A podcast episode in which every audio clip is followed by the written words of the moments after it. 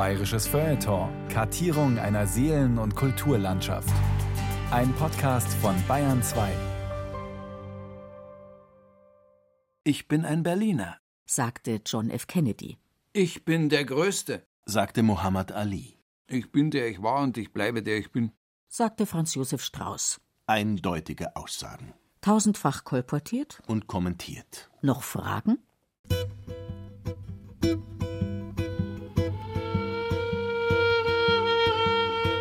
Es soll da noch einen Fährmann gegeben haben. Oder zumindest gibt es eine Anekdote über einen angeblichen Fährmann.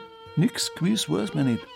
In dieser Anekdote eilt besagter Fährmann, weil von einem hohen Offizier gerufen, zum König. Die einen sagen, jeder König sei Ludwig I. gewesen, andere meinen, es habe sich um Maximilian II. gehandelt. Nix gewiss weiß man nicht.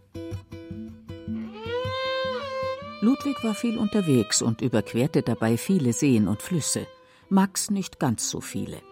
Dafür aber unternahm er im Sommer 1858 eine sogenannte Fußreise von Lindau am Bodensee nach Berchtesgaden. Das Besondere an dieser Fußreise war erstens, dass nur ihr kleinster Teil wirklich zu Fuß unternommen wurde. Und zweitens, dass der König und seine Entourage zwar nicht inkognito wanderten bzw. Fuß reisten, dafür aber privat. Privat bedeutete nicht in großer Hermelin bestückter Robe bzw. mit Frack und Zylinder, sondern, wie es einer der königlichen Wandergesellen ausdrückte, im grauen Paletot und in runden Sommerhüten. In dieser Be- bzw. Verkleidung erreichten sie unter anderem den Chiemsee, wo die Idee aufkam, nach Frauenchiemsee überzusetzen. Dazu benötigte man einen Fährmann, den man also rufen ließ, weshalb genau an dieser Stelle und in diese Stelle unsere Anekdote bestens passen würde. Nix gewiss weiß man nicht. Der Fährmann kam trotzdem, sah die seltsame Wandergruppe und sagte, leicht verwirrt: ich war nachher davon sie. Woraufhin sich einer der Sommerhüte aus der Gruppe der grauen Paletots löste und sagte: Ich war nachher der Kini. Der Konjunktiv als Lebensgefühl. Eine Grammatikstunde mit Thomas Kernert. Hätte, hätte, Fahrradkette. Heißt es. Was aber heißt das? Dass der Konjunktiv eine Fahrradkette ist? Hm. Oder vielleicht andersherum, Hätten wir kein hätte, wäre alles Fahrradkette? Schon eher. Hätten wir kein hätte, liefe alles, wie es eben läuft. Vorne tritt einer in die Pedale, hinten dreht sich ein Rad. Weshalb Radfahren so wenig wie alle anderen ernsthaften Dinge im Leben niemals nicht im Konjunktiv stattfinden. Nur im Indikativ erreicht man Ziele. Nur im Indikativ war man, ist man und wird man ein kompaktes Sein, ein echtes Ist-Sein. Im Konjunktiv ist alles hätte, wäre, würde, könnte und müsste. Der Konjunktiv besitzt viel zu viele Umlaute auf seinen Vokalen, viel zu viel Konfetti im Kopf, als dass man ihn ernst nehmen könnte. Pardon. Kann.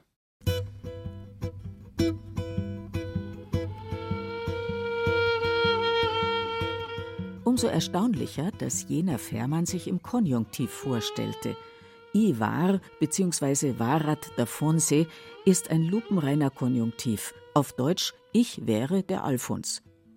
Warum versetzt sich besagter Alfons freiwillig in eine so prekäre Lage? Will er uns damit andeuten, dass er sich seines Namens nicht sicher sei? Dass er ihn vergessen oder nie einen besessen und sich den soeben genannten nur so zum Spaß gegeben habe, frei nach dem Motto Ich wäre der Alfons, wenn euch das gefallen sollte, und ihr unbedingt einen Namen von mir und für mich haben wolltet. Auffällig auch, dass nicht nur der Alfons oder wie er immer hieß, die Faktizität seiner Anwesenheit im Konjunktiv zum Ausdruck brachte, sondern viele Bayern dies taten und noch immer tun. So zum Beispiel auch der von Ottfried Fischer gespielte, schon allein aufgrund seiner Leibesfülle ganz bestimmt keinen Konjunktiv insinuierende Kriminaler Benno Berghammer als ihm in einer Folge des Bullen von Tölz mit dem Titel Berliner Luft die ebenso hübsche wie durchtriebene Kunsthistorikerin Frau Dr. Beatrice Schinkel vorgestellt wird, nuschelt er, sichtlich entzückt. Und ich war der Benno.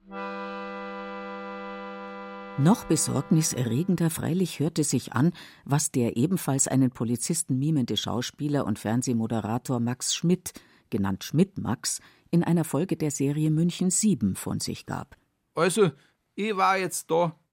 Ich wäre jetzt da, obgleich er de facto eindeutig nicht da wäre, sondern da ist. Auch diese Wendung ist Common Speech in Bayern und gibt eben deshalb Anlass zu ernster Sorge. Mit ein bisschen Rumpelstilzchengehabe bzw. einer grammatikalischen Fehlleistung lässt sich diese Transformation des eigenen Daseins in ein Da wäre nicht mehr hinreichend erklären. Hier scheint eine konjunktivisch verschobene Wirklichkeitswahrnehmung vorzuliegen, womöglich gar eine Identitätsstörung? Kein Wunder, dass die Berliner Taz mit gönnerhaftem Unterton über diese grammatikalische Verrenkung spöttelte. Wir müssen mal wieder mit einem Vorurteil über die Bayern aufräumen. Da einzelne Exemplare der Gattung polternd laut und mit geradezu überbordendem Selbstbewusstsein daherkommen, übersieht man gern, dass der gemeine Bayer ein differenziertes, fast skeptisches Verhältnis zur eigenen Existenz hat. Hat er das? Haben wir das? Befinden wir Bayern uns mit unserer Existenz in einem differenzierten Verhältnis, vielleicht gar in einem differenzierten Konflikt? Von wegen, winkt der Theaterchor der bayerischen Dialektologen lächelnd ab. Ihrer geschätzten Meinung nach brauche man sich nicht zu beunruhigen, der bayerische Konjunktiv sei allein ein Konjunktiv der Höflichkeit. In Hubers bayerischer Wortkunde, einem absolut zuverlässigen Standardwerk, lesen wir Mit I war da sagen die höflichen Bayern in kürzester Form nichts anderes wie Ich bin da, wenn du mich brauchst, vorausgesetzt ich störe dich nicht und wenn du gerade Zeit hast und etwas mit mir anfangen kannst, dann stehe ich zur Verfügung, aber bloß, wenn es keine Umstände macht. Interessant. Aber verhält es sich wirklich so? Keine Frage, Spurenelemente einer gewissen rustikalen Noblesse und Feinfühligkeit lassen sich sowohl im Verhalten des Bayern als auch in seiner Sprache mühelos nachweisen. Du kannst im Bayerischen jemanden böse beleidigen und dennoch eine gewisse Höflichkeit an den Tag legen, schwärmte der bayerische Großkabarettist Gerhard Polt. Als Beispiel nannte er das Wort Brezenseutzer. Da bezeichnest du jemanden als Volldeppen, es klingt aber dennoch nett.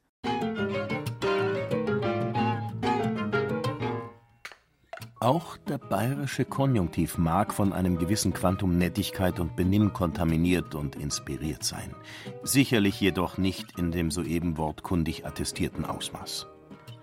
Ein Bayer müsste schon, ähnlich wie jener legendäre Gallier Augenblicks, erst von einem veritablen Hinkelstein getroffen werden, um einen derartig courtoisen Subtext auch nur ansatzweise zu meinen. Zur Erinnerung. In dem Asterix-Band Kampf der Häuptlinge erlitt der Stammesführer Augenblicks, im französischen Original Apples Begalix, durch einen geworfenen Hinkelstein so schwere Kopfverletzungen, dass er nicht nur sein Gedächtnis verlor, sondern auch zum Begründer der sprichwörtlichen französischen Höflichkeit wurde. Man bedenke jedoch, in Bayern gab und gibt es zwar Menhire, die Bamberger Götzen, die zwölf Apostel im Landkreis Hof, der niederbayerische Steinkreis von Ringelei, aber bislang keinen Braumeister vom Format eines Miraculix.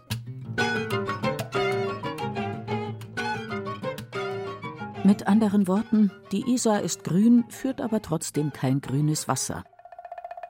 Höflichkeit klingt gut, erklärt aber nicht alles, weshalb Anflüge von existenzieller Dystonie vielleicht doch einen gewissen Erklärungsansatz bieten könnten. Fakt ist, eine gewisse Unwucht im bayerischen Lebensgefühl lässt sich nur schwerlich von der Hand weisen. Auch wenn es selbstverständlich riesigen Spaß macht, Bayer zu sein, ist es bisweilen auch zum Aus der Haut fahren. Die Rede ist nicht nur von den diversen Anfeindungen, denen man sich aussetzt, sobald man sich in der norddeutschen Tiefebene oder der Uckermark als Bayer outet, auch in sich selbst findet der sensible, sich nicht ausschließlich von Blasmusik und Leberkässemmeln ernährende Bayer reichlich Konfliktmaterial. Nehmen wir ein winzig kleines Beispiel. Auch wenn der Bayer vor Heimatliebe fast verrückt wird und auf seine Bodenständigkeit nichts kommen lässt, macht er gern in der Karibik Urlaub und schätzt die asiatische Küche. Schon König Ludwig I. hielt sich lieber in Perugia als in Penzberg auf. Ludwig II. baute lieber bizarre Schlosstürme in den Himmel als labyrinthische Kellergewölbe ins heimatliche Erdreich. Franz Josef Strauß besaß einen Pilotenschein und gestand: Ich bin immer da, wo man mich nicht vermutet. Sehr schollengebunden klingt das nicht und ist es auch nicht. Und auch nicht unbedingt höflich. Eher klingt es nach jemandem, der sich von seiner vermeintlich fest verwurzelten Provinzialität ein paar Zentimeter zu distanzieren versucht. Nach jemandem, der nicht nur periodisch den Raum, sondern ein Stück weit auch seinen Stallgeruch, seine Identität hinter sich zu lassen versucht dem es insofern von Zeit zu Zeit nach dem schieren Gegenteil von Bodenständigkeit gelüstet, sprich nach Freiheit. Viri wer? Veri. Ich werde, wie ich werde. Wer diese philosophische Weisheit zu akzeptieren bereit ist, kann sich frei bewegen. Und wer sich frei bewegen kann, kann tanzen, singen, springen und saufen, wie es ihm gefällt. Wer frei ist, kann sich seiner bürgerlich anerzogenen Identität zumindest zeitweise entziehen. Wer frei ist, kann von den Normen der Erwachsenenwelt abstrahieren und noch einmal Kind werden. Es hat seinen Grund, weshalb Ludwig Thomas Lausbubengeschichten zum mythologischen Grundbestand der bayerischen Literatur gehören.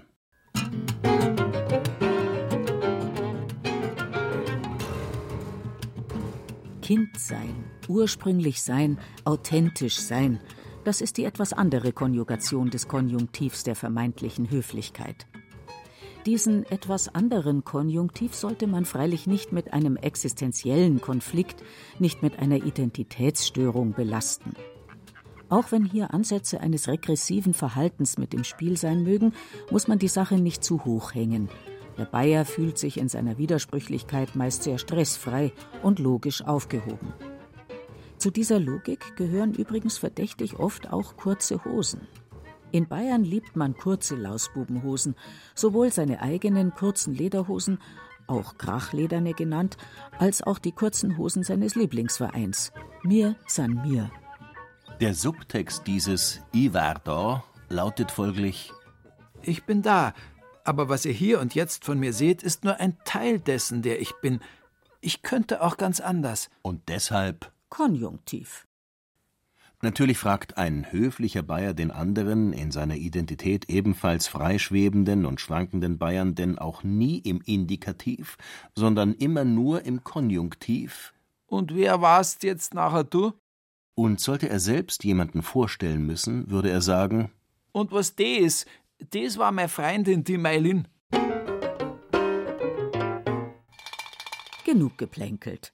Steigen wir nun endlich ein ins Narrenschiff der Grammatik Offiziell gibt es im Deutschen bekanntlich genau zwei Konjunktive. Den Konjunktiv 1 und den Konjunktiv 2.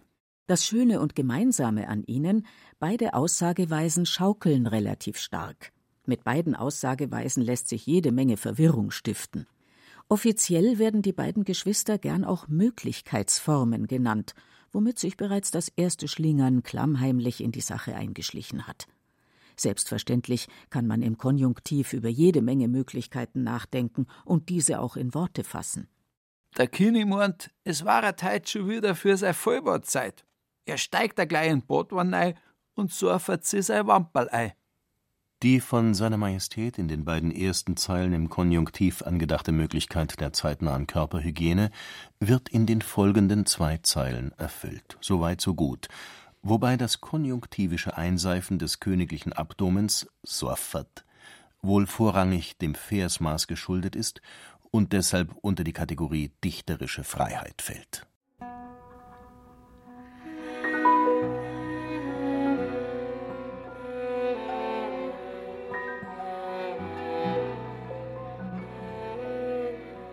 Der Konjunktiv beschränkt sich freilich mitnichten allein auf die Möglichkeit eines gründlichen Vollbades. Im Gegenteil, das Mögliche unterfordert ihn, langweilt ihn fast. Sein eigentliches Metier, in dem er aufblüht und die artistischsten Turnübungen auszuführen vermag, ist das Unmögliche, das Irreale, das nur Ersonnene und Ersponnene, das in der Luft hängende, das Vielleichte. Hier zeigt der Meister seine Tricks und Sensationen, seine fliegenden Teppiche, seine schwebenden Jungfrauen, seine Feuerschlucker und Entfesselungskünstler. Warum Konjunktiv? fragte Deutschlands Sprachkritiker Nummer 1 Wolf Schneider und gab sich selbst die Antwort. Weil er so schön und zugleich so schwierig ist. Vor allem aber, weil die Sprache einst mit ihm ihren ersten Höhenflug angetreten hat. Die Wörter sind für uns nicht nur dazu da, zu beschreiben, was ist, Wir träumen auch mit ihnen. Wir schwingen uns ins Unmögliche empor. Ach, hätt ich doch.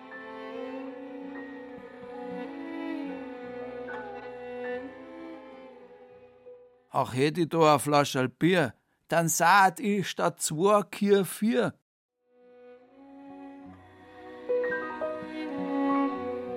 Will heißen, der Konjunktiv ist mindestens so kreativ wie Alkohol, macht aber weder müde noch schadet er der Leber. Und auch wenn viele seiner Träume nur Schäume sein mögen, wen stört's?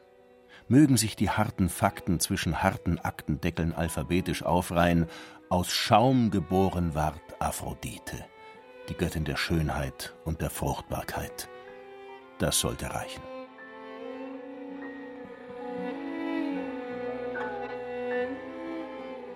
Der marxistische Philosoph Ernst Bloch stellte in seinem dickleibigen Prinzip Hoffnung, das gut und gern auch das Prinzip Konjunktiv hätte heißen können, einst die schöne These auf Der Mensch ist nicht dicht.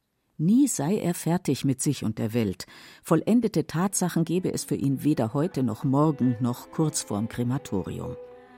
Der Mensch ist immer Antizipation, der Mensch ist immer Wunsch, der Mensch ist immer Konjunktiv.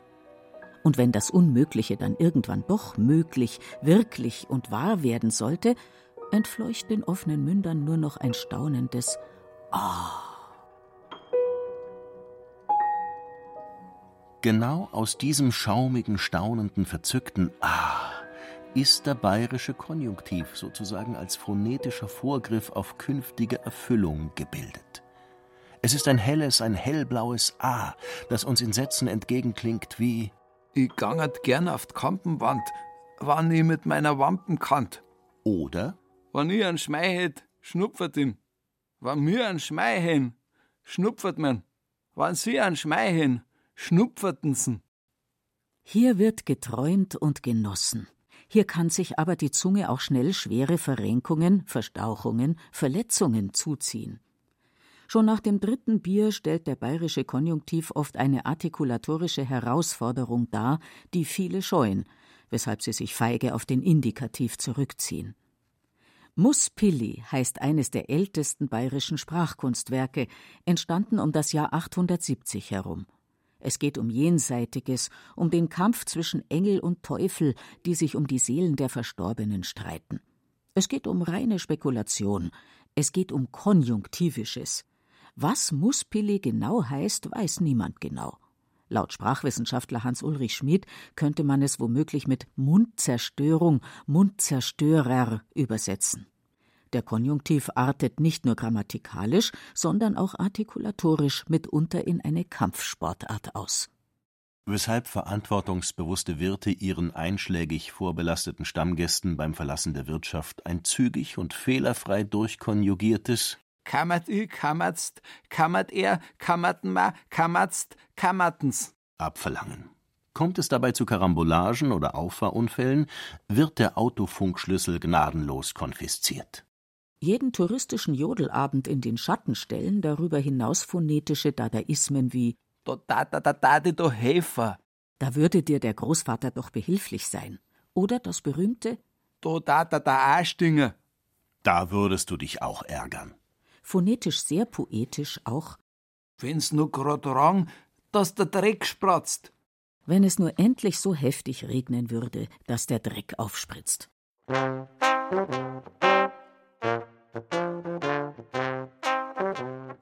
Diese schwer artikulier- und dechiffrierbaren Lautfolgen entzücken, sind aber bei weitem nicht die einzigen Unmöglichkeitsmodi des bayerischen Konjunktivs.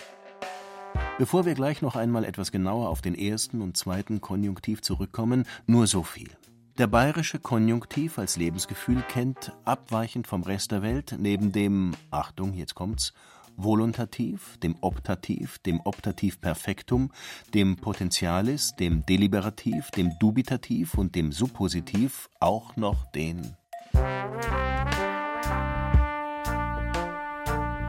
Konjunktivus tabulae.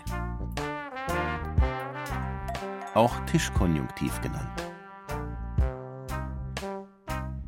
Unerlässlich für seine korrekte Bildung ist eine gerade, rechteckige Fläche in ca. 75 cm Höhe, um die man in Kleingruppenstärke herumsitzen, auf der man Bierkrüge und seine Ellenbogen abstellen und über die hinweg man all das miteinander austauschen kann, was beim Faktencheck des Indikativs womöglich unter besagte Fläche fallen könnte. Meist befindet sich die Fläche in Wirtschaften und Kantinen, kommt aber auch bei der Afterwork-Party, beim samstagvormittäglichen Brunchen oder beim sonntagnachmittäglichen Kaffeekränzchen zum Einsatz. Da sich der Konjunktivus tabulae grammatikalisch gern hinter dem Indikativ versteckt, lässt er sich am verlässlichsten an gewissen Eingangsphrasen erkennen. Ich kann mir denken, dass. Gesagt hat er das. Ich darf sagen, dass. Wenn's mich fragt, dann. Nix gewiss weiß man nicht, aber Wie heißt es so schön, je lustiger der Abend, desto kühner die Hypothesen. Dabei sollte man bedenken, ohne gewisse Hypothesen wäre die Welt noch immer eine Scheibe und das sonderbare Verhalten der Nachbarn noch unerträglicher. Hypothesen erklären vieles, was sich nicht erklären lässt. Das altgriechische Hypothesis heißt nichts anderes als Unterstellung. Sie besitzt eine lange und uralte Tradition. Schon Platon sagte im Phaidon, ich lege meiner Untersuchung immer eine Behauptung zugrunde, die ich für besonders stark halte, und das, von dem ich dann den Eindruck habe, dass es damit in Einklang steht, nenne ich wahr. Was dagegen damit nicht in Einklang zu stehen scheint, nenne ich unwahr. Die Behauptung, dass die Meyers, Hubers oder Müllers irgendeinen Dreck am Stecken haben, ist stark steht aber durchaus mit ihrer schlampig geschnittenen Gartenhecke, ihrem stets schmutzigen Auto und ihren ganz offensichtlich schwer erziehbaren Kindern in bestem Einklang. Man meint ja bloß. Summa summarum, auch wenn nicht jeder getätigte Redebeitrag auf die berühmt-berüchtigte Goldwaage gelegt werden kann, fördert der Konjunktivus tabulae die Interaktionsbereitschaft bei Tisch ungemein und wirkt so als zuverlässiges Bindemittel. Konjunktiv kommt vom lateinischen conjungere, verbinden, zusammenfügen.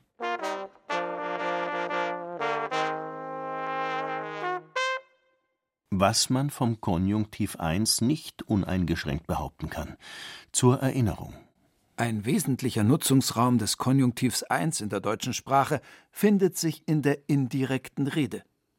Ganze Textpassagen eines Individuums können so von einem anderen Individuum wiedergegeben werden, wobei die indirekte Rede es in einzigartiger Weise erlaubt, einerseits die Wortwahl des ursprünglichen Redners nachzuahmen, ohne andererseits an den exakten Wortlaut moralisch gebunden zu sein, wie es die Verwendung von direkter Rede manchmal mit sich bringt. Zusätzlich ist es sehr einfach, eine gewisse eigene Meinung problemlos und ohne Bruch der Satzstruktur einzufügen. Man hört beim kunstvoll eingesetzten Konjunktiv 1 förmlich die gespitzten Lippen. Mit Staunen und Ah und Gemeinschaft hat er nicht allzu viel zu tun. Er signalisiert Distanz, ist eine Distanzwaffe. Zur Wiedergabe des Inhalts einer Rede von Donald Trump eignet er sich deshalb hervorragend. Schade nur, dass er immer seltener zum Einsatz kommt und noch weniger beherrscht wird. Dabei gewinnt die im korrekten Konjunktiv hinter der Hand geflüsterte Pharma beträchtlich an Statur, und selbst die infamste Unterstellung lässt sich viel seriöser verkaufen, wenn sie mit einer gewissen grammatikalischen Noblesse kolportiert wird.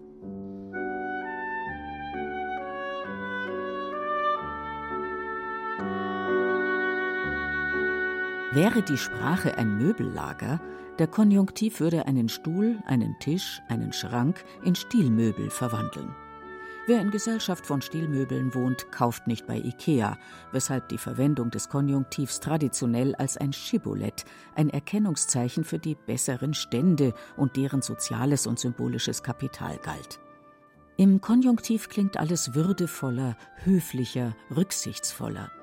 Der Konjunktiv und ganz besonders der Konjunktiv der indirekten Rede bildete denn auch lange Zeit so etwas wie eine unaufdringliche, weil inoffizielle Kommunikationsform, die man unter anderem dazu benutzte, Tadel sowie Unangenehmes oder Kompromittierendes hinten herum und über mehrere Ecken an den Mann bzw. die Frau von Stande zu bringen.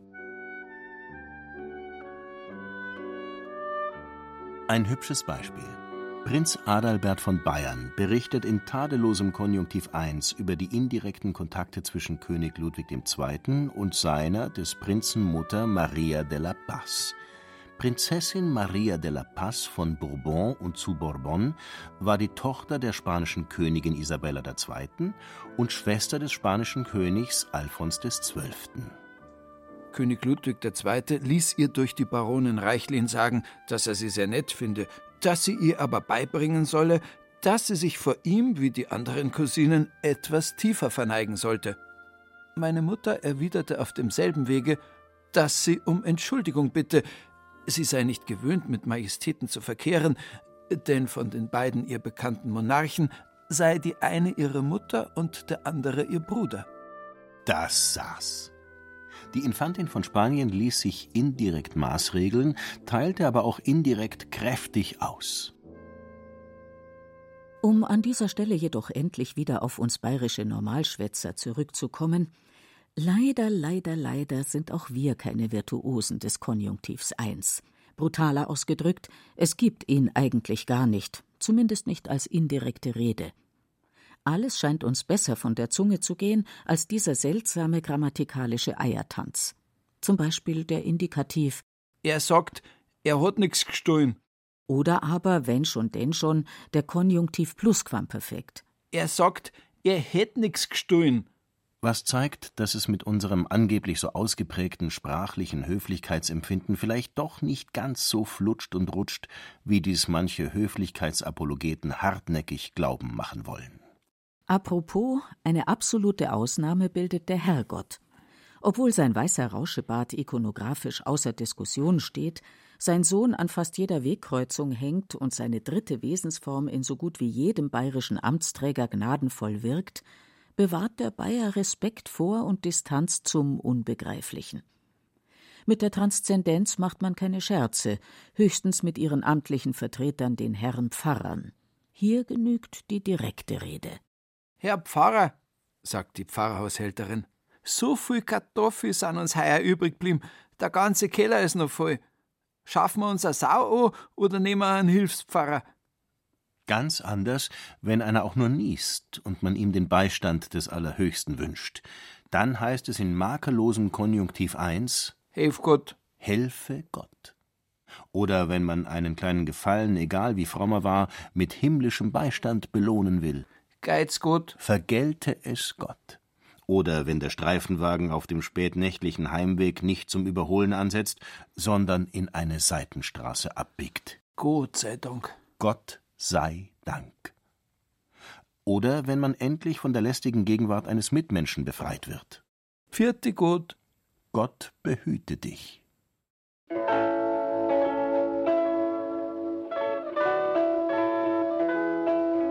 Eine besondere Erwähnung muss in diesem Zusammenhang natürlich auch die Bayernhymne finden, in deren erster Strophe gleich viermal der Konjunktiv 1 zum Einsatz kommt.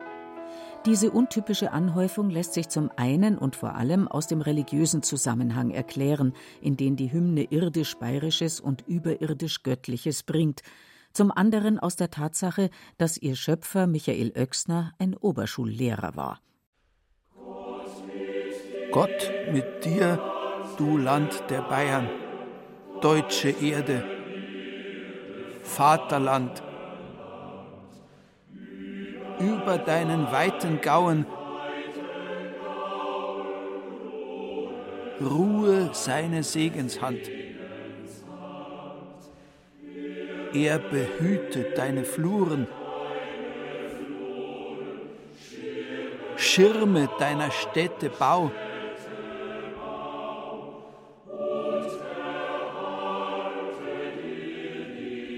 Und erhalte dir die Farben seines Himmels, weiß und blau.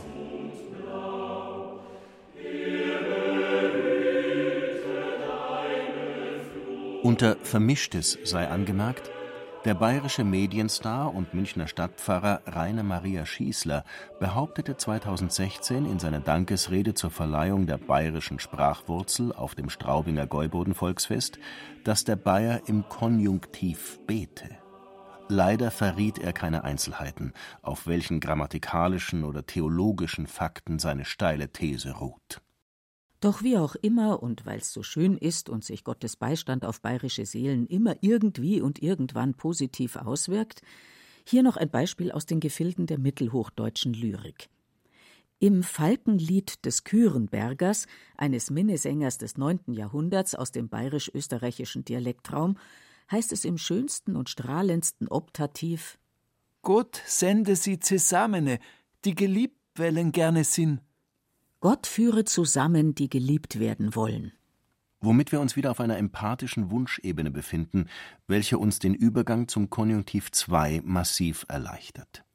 In der Grammatik verhält es sich mitunter wie im richtigen Leben. Der erste bekommt die Arschkarte, der zweite die Freikarte. Nicht nur, dass man mit dem Konjunktiv 2 jeden Konjunktiv 1 umgangssprachlich locker, flockig und leicht paraphrasieren kann, der zweite besitzt im Bayerischen einfach mehr Wucht und Struktur. Und dies, obgleich er stark gebildet, im Hochdeutschen gern wie ein gespreizter Gschaftelhuber aus der Stadt durch die sanft hügelige Satzlandschaft stolziert. Eine gute Bäuerin mölke in aller Herrgottsfrühe die Kühe, gösse sodann den Kaffee auf wüsche die Wäsche, drösche das Heu, schöre die Schafe, wöbe am Nachmittag eine warme Decke und büke am Abend so viele Pfannkuchen, bis ihre Kleider vom Schweiß tröffen. Auch wenn dies für manchen in der Landwirtschaft tätigen Macho ein Traum wäre, wie ein Traum klingt der Traum nicht. Warum also sollte ein Bayer so einen Schmarrn nachsagen? Wenn der bayerische Bauer Frau sucht, dann mölke sie nicht, sondern Melkert's dann wüsche sie nicht, sondern waschert's, dann drösche sie nicht, sondern dreschert's, dann büke sie nicht, sondern backert's und natürlich stingert ihr dies alles kein bisschen. Im Gegenteil, die wunderbar zärtliche und weitgehend unproblematische Art und Weise, in der sich das Bayerische des Konjunktivs 2 des eigentlichen Wunschmodus bedient, macht es besagter Bäuerin unendlich leicht, den Vorstellungen ihres geliebten Gatten jederzeit voll und ganz zu entsprechen. Dass Bayern dennoch, was die Ehescheidungen anbelangt, ähnlich skandalöse Zahlen wie die anderen Bundesländer aufweist, hat vor allem mit dem hartnäckig grassierenden Dialektabbau zu tun. Bereits in den 70er Jahren des vergangenen Jahrhunderts wollen Untersuchungen im Raum Kamwald München festgestellt haben, dass es die Männer seien, die ihre Mundart besser konservieren. Frauen hingegen würden sich als neuerungsfreudiger erweisen und seien schneller bereit, den Grad ihrer Dialektalität neuen Einflüssen und Einflüsterungen anzupassen. Daran änderte auch die Einführung der Herdprämie von 2013 nichts. Überlegungen, ob man die bayerische Muttersprache deshalb künftig in eine bayerische Vatersprache umbenennen solle, wurden begonnen, aber bis dato nicht zu Ende geführt.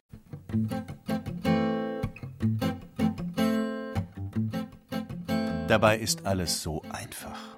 Wo sich das Deutsche mitunter spreizt und ziert und tut, als habe es den Spazierstock eines Oberstudienrates verschluckt, kennt das Bayerische im Grunde nur zwei Buchstaben A und D. Verdeutlichen wir den Vorgang an einem drastischen, weil dadurch leicht zu merkenden Beispiel. Es gibt im Deutschen sogenannte schwache und sogenannte starke Verben. Ein schwaches Verb ist sagen, weil es sich im Präteritum in der Vergangenheit nicht groß verändert. Aus er sagt wird er sagte. So banal, so gut. Ein starkes Verb hingegen ist scheißen. Nicht nur, weil es ein starkes Wort ist, umgeben von einer nicht minder starken olfaktorischen Aura, sondern auch und vor allem, weil es in der Vergangenheitsform nicht er scheißte, sondern er schiss heißt, sich also der Stammvokal von ei zu i wandelt. I git. Da sich im Deutschen die korrekte Konjunktiv-2-Bildung an der ersten Vergangenheit orientiert, diese aber, wie gerade gesehen, eine relativ komplexe und unregelmäßige Angelegenheit ist, verhält sich auch der Konjunktiv 2 relativ komplex und unregelmäßig. Der Konjunktiv 2 von er sagt lautet er sagte. Der Konjunktiv 2 von er scheißt heißt indes plötzlich nicht mehr nur er schiss, sondern er schisse.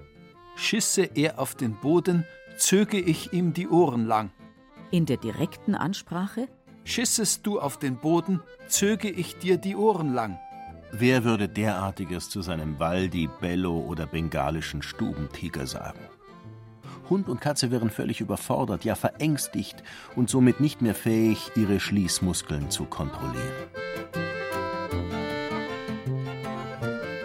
Wie aber löst nun das Bayerische diese unappetitliche Situation? Ganz einfach. Es kümmert sich einen Dreck um schwache und starke Verben und deren vermaledeite Stammvokale, lässt alles mehr oder minder appetitlich im Indikativ und hängt lediglich das Suffix ad an. Aus scheißen wird so nicht schisse, sondern Scheißert, Aus ziehen nicht zöge, sondern zirgert. was in der Summe ergäbe Scheißert er auf den Boden, i zirgert er die Ohrwaschel aus dem Hirn. oder an das Haustier gewendet. Scheißertst du auf den Boden, fräserte die. Schissest du auf den Boden, verspeiste ich dich. Für die Freunde des etwas gehobeneren Zitatenschatzes sei hier zusätzlich Matthäus 16,26 zitiert. Was hülfe es dem Menschen, wenn er die ganze Welt gewönne? Auf Bayerisch Was helfert's am Menschen, wenn er die ganze Welt gewinnt?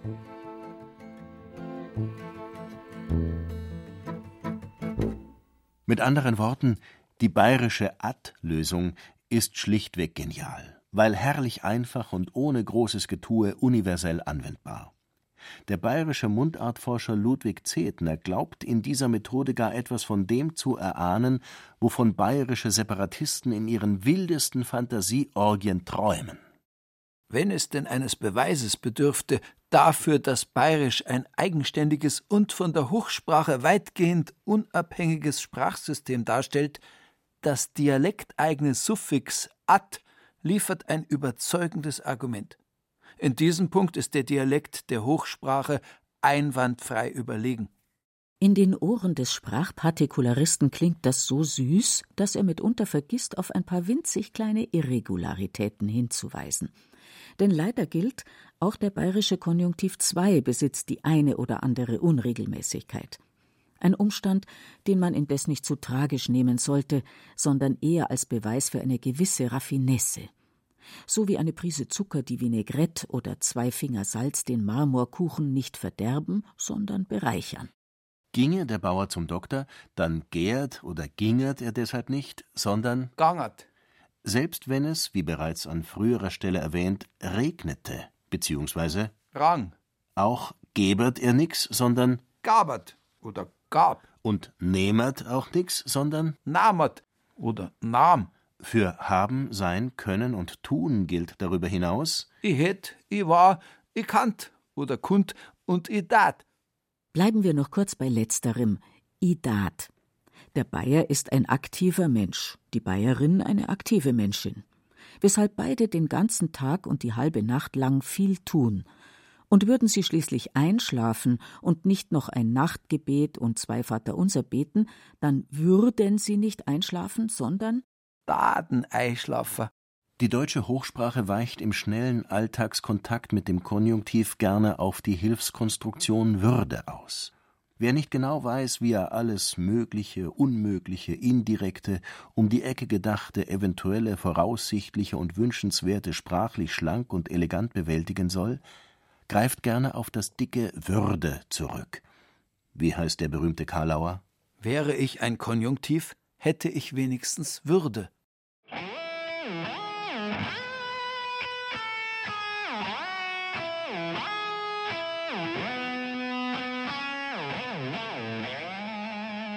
Der Bayer empfindet an dieser Stelle ganz anders. Für ihn geht es nicht so sehr um Würde, sondern vor allem um Tat. Ich würde mich schämen heißt bei ihm, Ich dat mich schamer. Auffällig in diesem Zusammenhang? Im Gegensatz zum Artikel 1 des Grundgesetzes der Bundesrepublik Deutschland beschäftigt sich der Artikel 1 der Verfassung des Freistaates Bayern nicht mit der Würde, sondern mit Dingen, die getan werden müssen. Bayerns Staatlichkeit, Bayerns Anstrich und Bayerns Heraldik. Bayern ist ein Freistaat. Die Landesfarben sind weiß und blau. Das Landeswappen wird durch Gesetz bestimmt.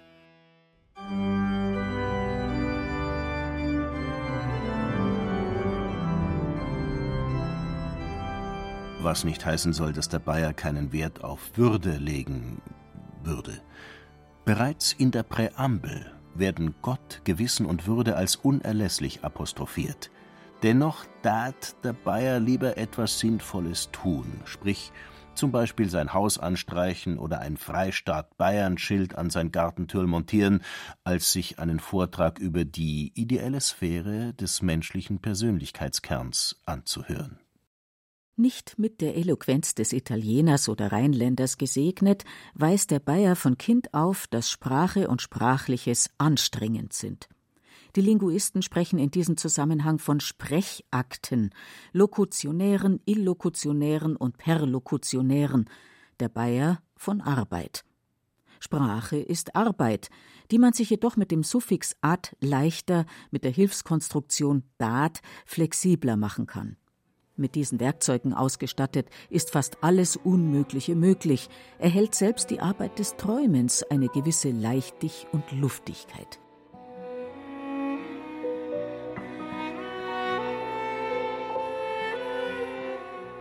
Und eben deshalb besitzt der bayerische Träumer das Privileg, sich mit ein paar hellen Vokalen jederzeit aus seiner existenziellen Geworfenheit, aus dem Sumpf seiner Faktizität, aus dem Gefängnis seiner Bodenständigkeit, aus dem goldenen Käfig seines weiß-blau kleinkarierten Heimatgefühls in die Unendlichkeiten der Freiheit hinaus zu bewegen und das zu sagen, was gesagt werden muss.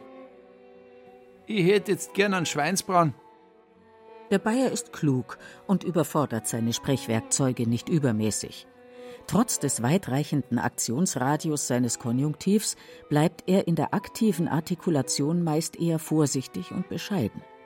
Hochmut kommt vor dem Fall, nicht aber nach einer anständigen Mahlzeit. Da macht sich wortlose Zufriedenheit breit. Da der Bayer in der Regel drei bis vier Tagesmahlzeiten einzunehmen pflegt, gehört eine gewisse Zurückhaltung in der verbalen Kooperation zu seinen Charakteristika. Man sollte diese vermeintliche Mundfaulheit jedoch nicht missverstehen. Sie hat nichts mit einer generellen Interaktionsbefangenheit zu tun, sondern gründet neben dem soeben erwähnten alimentären Aspekt vor allem darin, dass der Konjunktiv per se ein sehr vielsagender, ein polysemer Modus ist.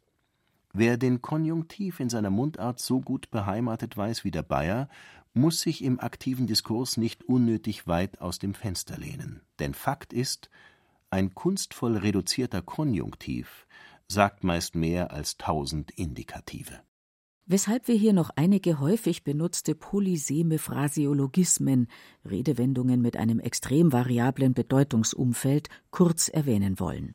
Da wäre zum Beispiel Ich krieg grad noch ein Bier. Keine Frage. Der Klassiker im Wirtshaus. Leicht verständlich und leicht erfüllbar, solange die Zapfanlage funktioniert. Banal also?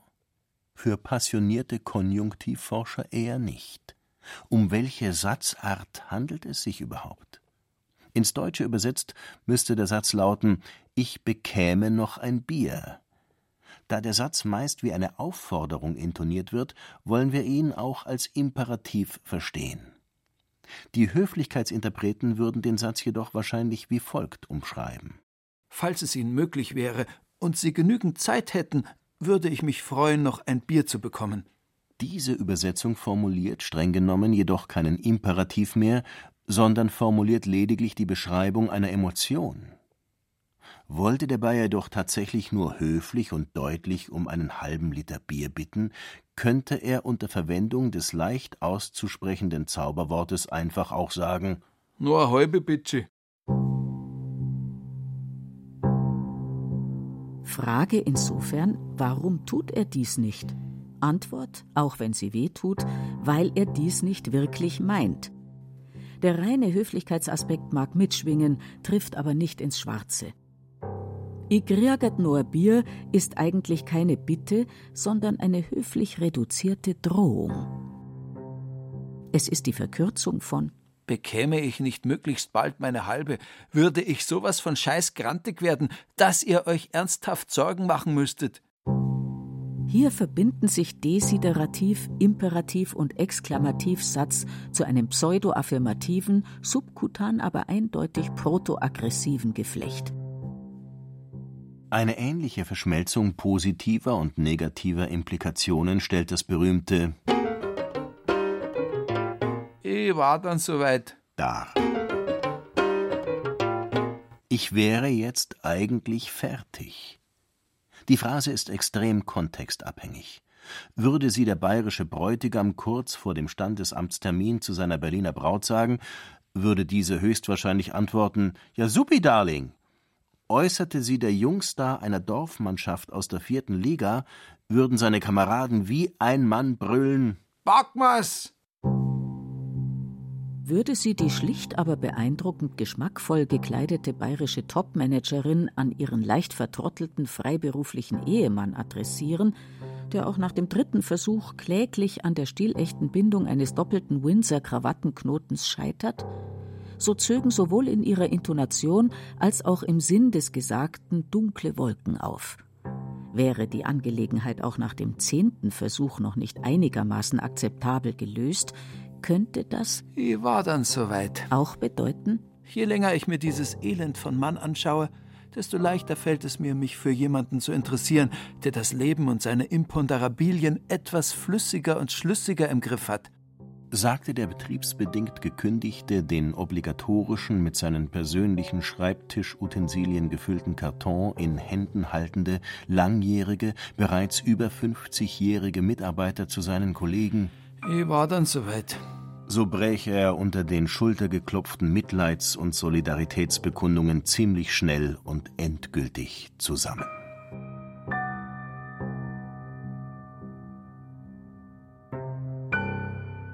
Eine beliebte Phrase schließt jedoch auch negative Prozesse mit einem durchaus positiv klingenden Statement ab. Das hätt man. Des hätt ma, das hätten wir, ist jederzeit und überall locker und flockig gesagt, lässt sich aber mitnichten so unproblematisch interpretieren. Selbstverständlich könnte man es ohne weitere Erörterung in Richtung aus Äpfel Amen verstehen. Bisweilen jedoch schwingt bei dieser idiomatischen Redewendung ein verdächtig unangenehmer, gehässiger Nebenton mit. Das hätt man. flüsterten die bayerischen Ministerialen nach dem Tod König Ludwigs II. Das hätt man. zischelten die rechtsnationalen Antisemiten nach der Ermordung Kurt Eisners, Das hätt man. kicherte die CSU nach dem erfolgreichen Abschluss der sogenannten Spielbankenaffäre, die den damaligen SPD-Ministerpräsidenten Wilhelm Högner sein Amt und die Bayernpartei ihren Ruf kostete. Höflichkeitspartikel ließen sich in allen drei Fällen nicht einmal im Nanobereich nachweisen. Die Verwendung dieses Konjunktivs ist entweder zynisch gemeint oder soll die Taten in den Bereich des Nebulösen transferieren. Das hätten wir unter Umständen machen können, aber selbstverständlich haben wir mit der ganzen Sache nichts zu tun.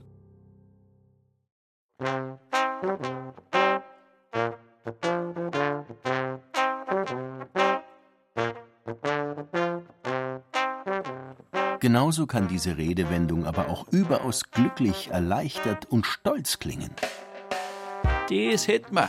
Jubiliert der erschöpfte Fernsehzuschauer nach einem gewonnenen Pokalfinale und macht die Bäckerfaust. Das hätt man. Gratuliert sich der noch nicht ganz perfekte Hausmann, nachdem sich die Semmelknödel in perfekter Kugelform an der Oberfläche des siedenden Wassers zeigen. Konjunktiv, weil die Sache in jedem Stadium ihres Entstehens auch hätte schiefgehen können.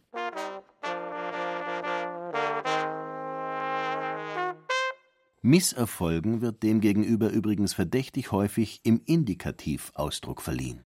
Auwe. Aus ist. Ich geh scheißen. Als Modus des scheinbaren, nie so gewesenen, nur gewünschten, freien und offenen ist der Konjunktiv natürlich immer auch der genuine Modus der Unschärfe.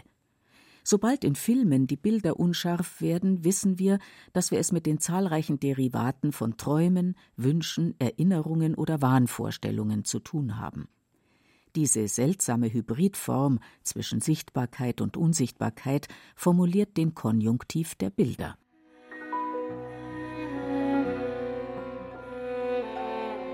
Unschärfe ist freilich nicht nur ein Stilmittel des Kinos, sondern auch und vor allem ein Wesensmerkmal des Wirklichen und insofern ein Wesensgrund des Konjunktivs.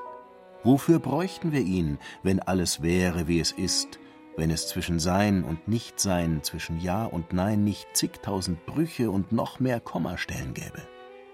Für den rein auf verkehrstüchtige Klarheit und operative Verständlichkeit ausgerichteten Diskurs bedeutet der Konjunktiv denn auch eine immerwährende Provokation. Alles könnte so oder so, anders oder ganz anders sein, auch wenn wir uns noch nicht einmal gänzlich sicher sein können, ob überhaupt etwas ist.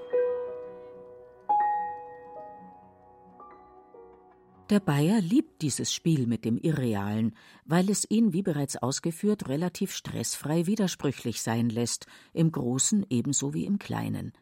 Weil er ein Kleiner ist, geht er am Morgen in eine Bäckerei und sagt nicht Bitte geben Sie mir zwei Brötchen, sondern Ich tat noch gern zwei Semi haben, wenn's es jetzt. Weil er ein Kleiner ist, heiratet er nicht irgendeine blaublütige Schnepfe, sondern fragt die Miriam bei passender Gelegenheit Er, was tatst denn du sagen, wenn ich die fragen tat, ob du mich mengen kannst? Sie, tatst mir du fragen? Er, kann schon sein. Sie, dann tat ich was sagen. Er, das wollte ich bloß wissen. Diese ebenso scharfe wie unscharfe Situation kommentierte vor Jahrzehnten schon Karl Valentin mit seinem Konjunktivklassiker.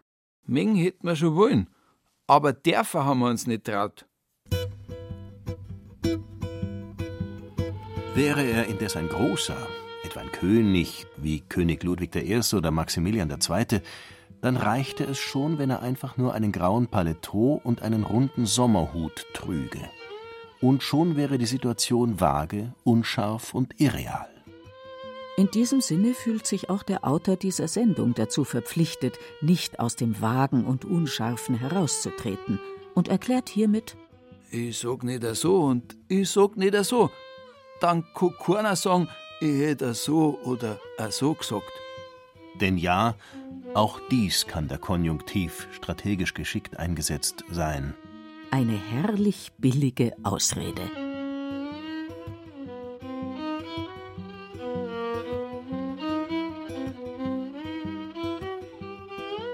Ich war nachher der Kini. Der Konjunktiv als Lebensgefühl. Eine Grammatikstunde mit Thomas Kernert. In Indikativ und Konjunktiv sprachen in alphabetischer Reihenfolge Burkhard Dabinus, Beate Himmelstoß und Udo Wachtfeitel. Ton und Technik Christiane Gerhäuser-Kamp. Regie Thomas Kernert. Redaktion Carola Zinner. Eine Sendung des Bayerischen Rundfunks 2021.